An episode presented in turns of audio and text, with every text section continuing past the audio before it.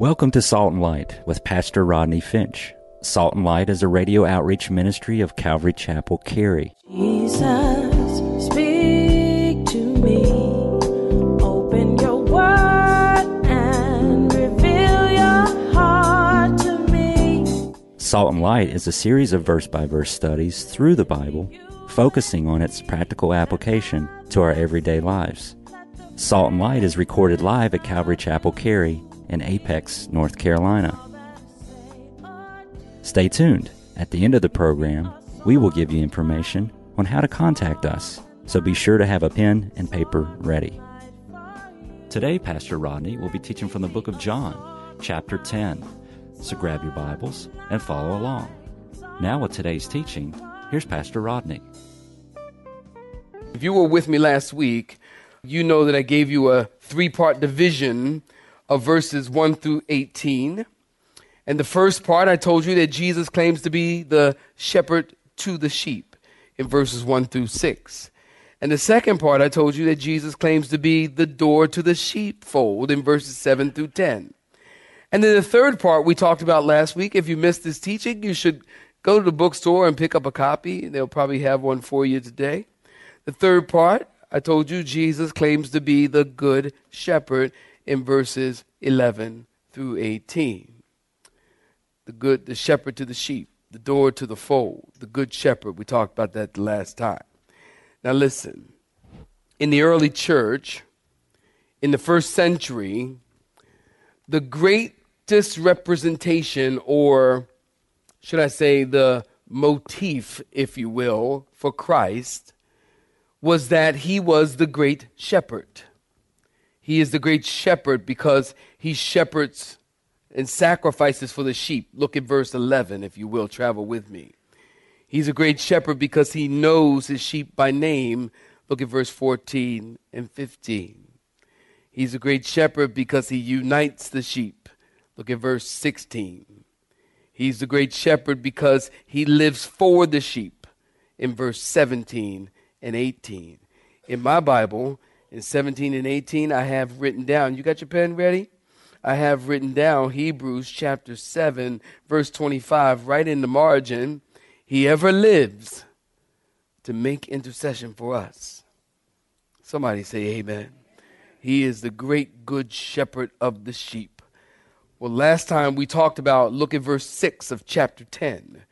Jesus said, He was speaking in illustration as he told the story of the sheep and the shepherd. Now, listen, let me get a little audience participation here. We talked about the last time. Remember, the sheepfold represented, somebody tell me, Israel. Very good. The sheepfold represented Israel or the Jewish nation. And then I told you the sheep represented who? The Jews, the Jewish people, the Jewish nation, the people. Jesus said, I'm the door. Look at verse 2. He talks about the one who enters by the door. And the door, I told you, represented all the messianic prophecies that were fulfilled in Christ, which gave him rightful entry into the sheepfold. And then look at verse 9. Jesus said, I am the door. Look at verse 16. We talked about the other sheep, and who did we say the other sheep were? The Gentiles. Very good. You guys listen well. The Gentiles, the other sheep are us, believers you and me. And the thieves and the robbers, who do they represent? False teachers, very good. The thieves and the robbers are an illustration of the self appointed, self glorified false shepherds of Israel sneaking over the walls to try to fleece and slaughter the flock who do not know God, who did not love God, who did not care about God. They didn't care about the sheep. They trampled and drove and cursed the sheep and cast them out. And Jesus identifies with the sheep. Did you know that 28 times in the book of Revelation, Jesus calls himself the Lamb of God? Did you know that? 28 times in the book of Revelation. Jesus calls himself the Lamb of God. Jesus says, I am the Lamb of God. He could have called himself the King of Kings 28 times. He could have called himself the Lord of Lords 28 times. He called it, he could have said, I'm the ruler and the most powerful potentate of the universe of every spiritual realm 28 times. But he doesn't do that. 28 times Jesus calls himself the Lamb of God, which tells us that he knows what it's like to be here. And he knows what it's like to be thirsty. And he knows what it's like to be hungry. Who's listening? And he knows what it's like to be taken advantage of. And he knows what it's like to be betrayed. And he knows what it's like to be tempted, yet without sin. Well, listen, can you say a better amen than that? Well, listen, we left off Jesus seeking to explain this word picture, and you're going to be happy you came to church today because the following verses are consoling and calming and comfortable and comforting. I told you last week, we talked about the Good Shepherd Part 1. What's the title of this sermon? The Good Shepherd Part 2. There you go. Look at John chapter 10. We pick up in verse 19, saints. If you're looking at verse 19, say amen. Therefore, there was a division. I don't know, not enough of y'all said amen. Look at verse 19. Let's say amen. amen. All right. Therefore, in verse 19, there was a division among the Jews because of these sayings. And many of them said, He has a demon and is mad. And why do you listen to him? And others said, These are not the words of one who has a demon. Can a demon open blind eyes? Saints, stop right there. Now, the Bible tells us, give me your attention. The Bible tells us there was a division. Look at verse 19 again. It tells us that there was a division again among the Jews because of his sayings. Now, again, meaning they've been having a division among the Jews since chapter 7. The word division, you got a pen? Stay with me. The word division is the Greek word schismatizo. Anybody know what word we have? Schism or schism. I was going to say schematic, but that's not right. It's schism. Schism. We have schism. Division. Division. Have you noticed when it comes to Jesus, there's always a division? You notice that? When it comes to Jesus, you can't be neutral. You got to choose one side or the other. Are you listening? You can't be neutral. You cannot be neutral. The one person says, "Well, well, you know what? I, I don't choose Jesus at all." Listen, in your lack of decision, it is a decision. Jesus said, You're either for me, somebody help me, you're either for me or against me. You cannot be in the middle. You cannot be in the center. You have to choose one or the other. You know, the other day, I was uh, Elvira and I took well I told you we took a ride. We were on the elevator, and so this couple gets on the elevator and and and I was I was telling this couple I said you know I was telling them I said you know if you want to get from like we were on the 18th floor I said well if you want to get I know the way it's a way that you can you know do the buttons on the elevator that if you're on the 18th floor you can go straight down to the first floor without stopping on any floor. It, there's a way you can do the buttons. And I was telling them and showing them that way. And um, I'm not going to tell y'all. I don't want to be a bad witness. I'm your pastor. So, and uh, so I'm telling them, you know, and I, am I'm on this elevator and I'm thinking, you know what? Think about this. An elevator goes up or goes down. But an elevator doesn't stop in the middle. If an elevator were to stop in the middle, it would open the doors and you would be faced with a brick wall. An elevator go, I'll make a sermon on anything, y'all. Trust me, I'll find a sermon in something. But an elevator goes up or down, but never in the middle. Well, notice the schism or the division is over whether Jesus has a demon or not. Look at verse 20. They said he has a he is demon possessed. He is mad. It's unfortunate that this isn't the first time they accused Jesus of having a demon. In Matthew chapter 12, they brought a man who was demon possessed, and Jesus cast it out, remember? And the Pharisees said Jesus is doing the works by the power of Beelzebub. And in that same chapter, you ought to read it in your own time. Jesus goes on to talk about the blasphemy of the Holy Spirit. And the reason Jesus starts talking about the blasphemy of the Holy Spirit, because, listen, you are in danger when you begin to attribute, are you listening? You are in danger when you begin to attribute the power of God to the power of Satan. Because that will ultimately lead you to rejecting the work of the Holy Spirit in your life. And if you reject Christ and the Holy Spirit, you can't be forgiven. And that's the blasphemy of the Holy Spirit. Rejecting the total revelation of Jesus. So they're torn, they're divided because they can't deny his works and his words. And look at verse 21. And some said he has a demon, and others said, These are not the words and the works of a man who has a demon. In other words, demons don't heal people. Somebody say amen. And demons don't make people well. And demons don't open the eyes of the blind so that they can see light. Demons are darkness, and they want everyone to walk in darkness. In verse 21, they said, Can a demon open the eyes of the blind man? Now, listen, they're referring to, if you want to write this in your margin, John chapter 9, the blind man in John chapter 9. Well, now look at verse 22, if you will, with me. If you're looking at verse 22, say, I'm looking at it. Now, it was the feast of dedication. Underline that. And where was it being held? Oh, y'all need to work with me. Where was it being held?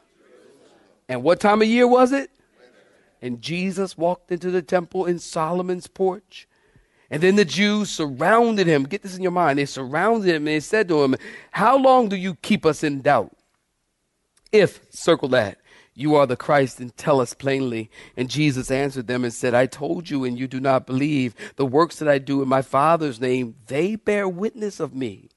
But you do not believe me because you are not of my sheep, as I told you.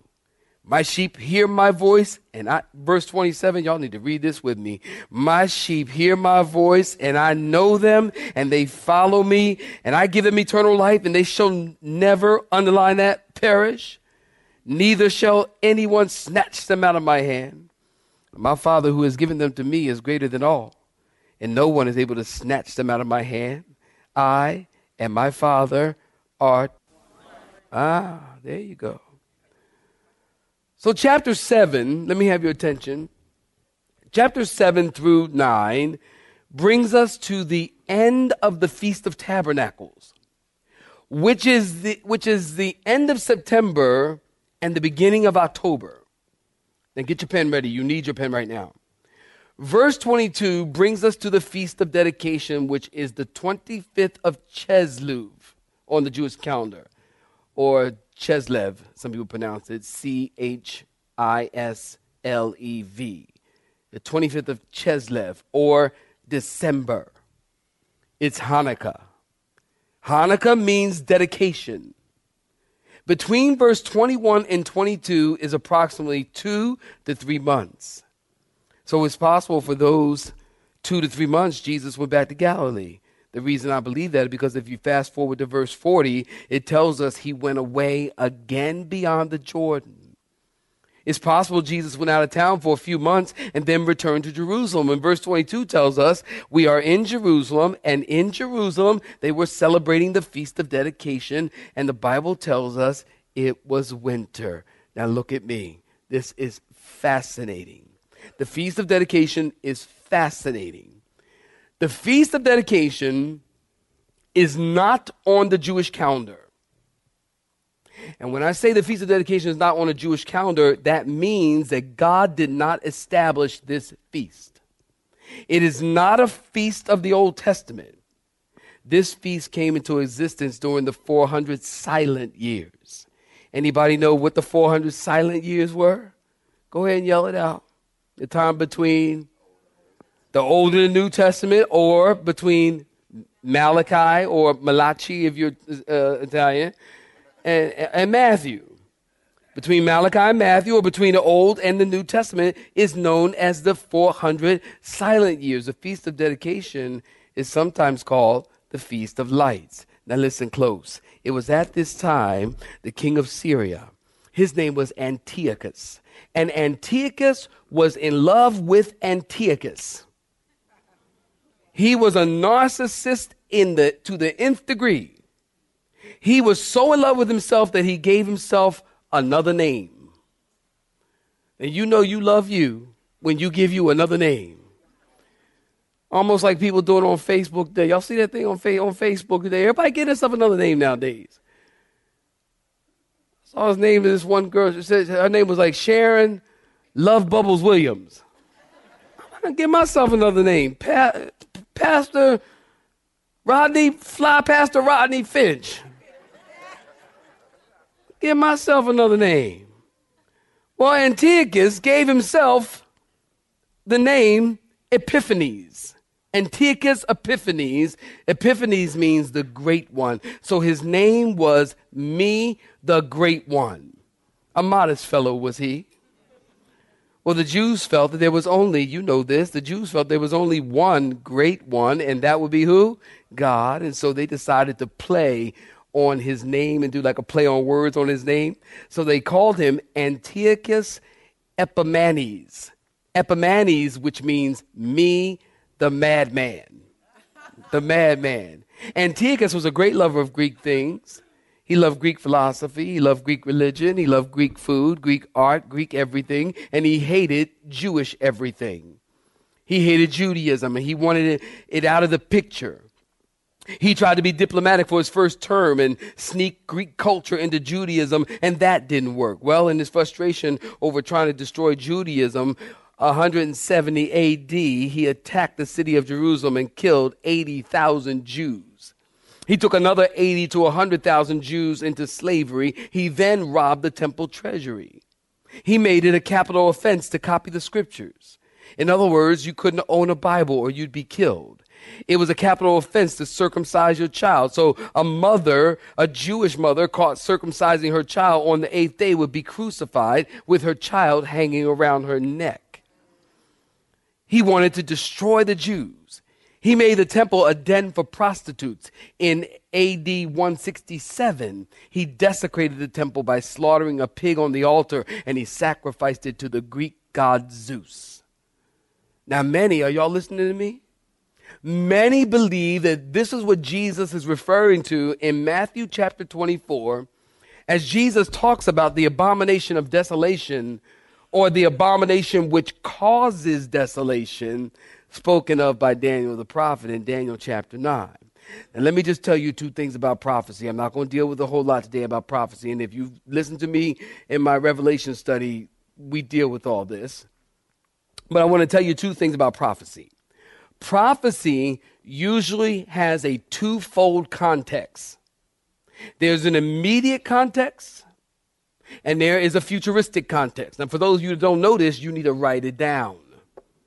There's an immediate context and there's a futuristic context. Now, as it relates to the abomination of desolation, in the immediate context, the pigs were slaughtered and an idol was set up in the temple, and the priests were made to drink the blood of the pigs, which was a cause of desolation or a desecration of the temple.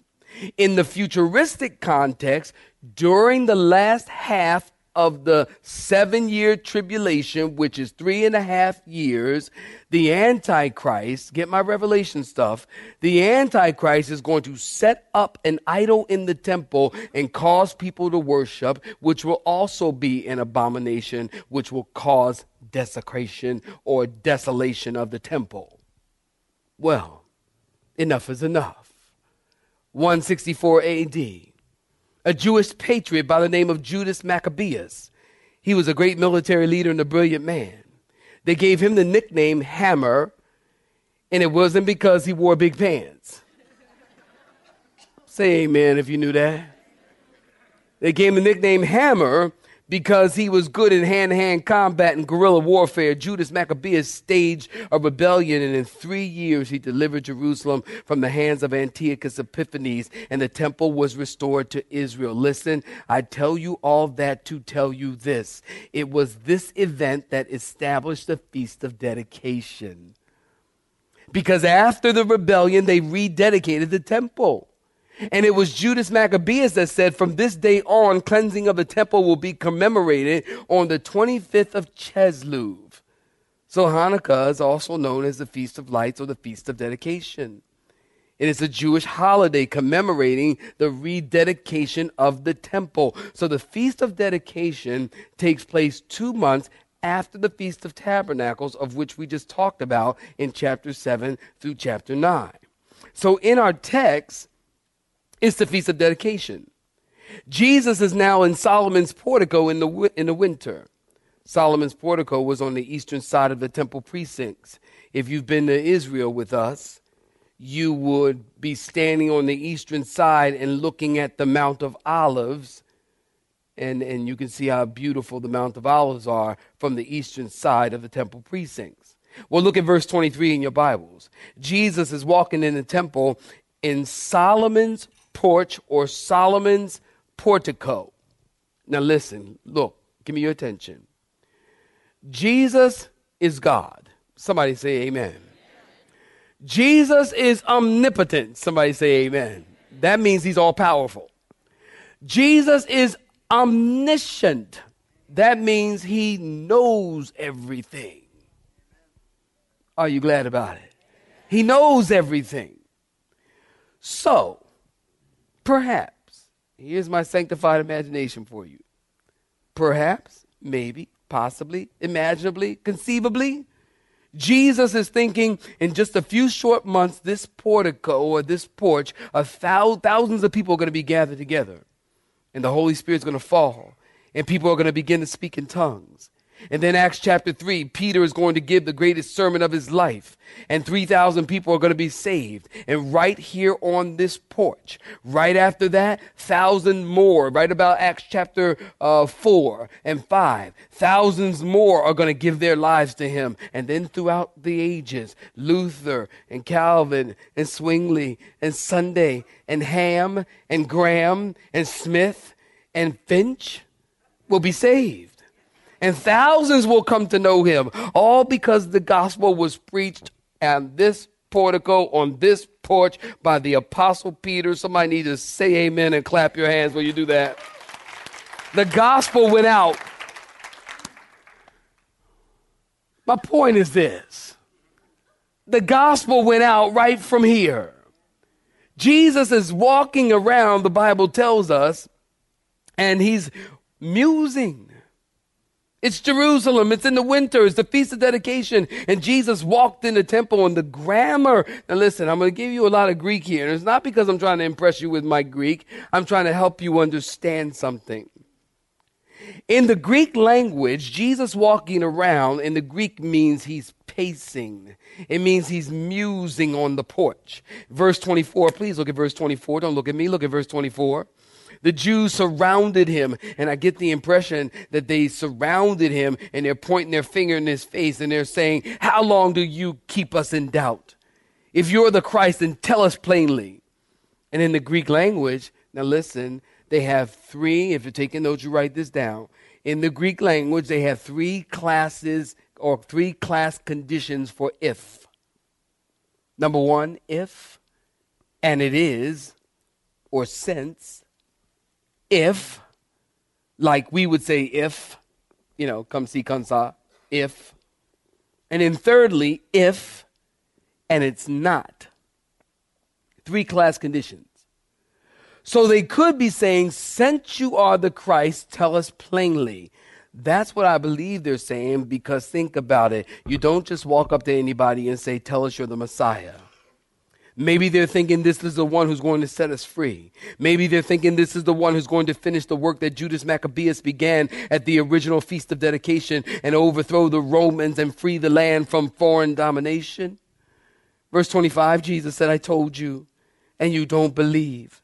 The works that I do in my Father's name, they bear witness of me. Now, notice this here. Jesus did not say, I told you plainly and openly. Bible students, Calvary Chapel, remember I told you. When you read your Bible, it's also important for you to see what is not being said. Are y'all all right? What is not being said you want to notice he did not say, I told you plainly and openly. He says, I told you. Why? Because up to this point, Jesus has only plainly and openly told one person that he was the Messiah. From John chapter 1 until now, he has told one person that he is the Messiah. And you know who that one person is? The woman at the well. John chapter 4, verse 26. She's going on and on about where to worship. We don't know how to worship. We don't know where to worship. Some say worship over there. Some say worship over there. We don't know. And Jesus, she said, we don't know who the Christ is. Who is the Christ? And Jesus said, I who speak to you am he. You have been listening to Salt and Light, a radio outreach ministry of Pastor Rodney Finch and Calvary Chapel Cary, located in Apex, North Carolina. Join Pastor Rodney Monday through Friday at this same time.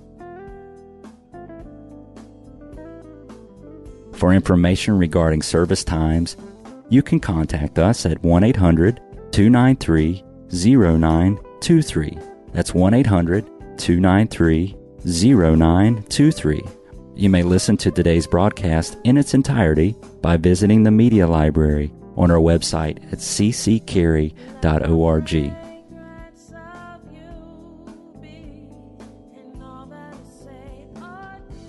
We would like to thank you for tuning in to Salt and Light and pray that you have been blessed. Until next time, may you be salt and light.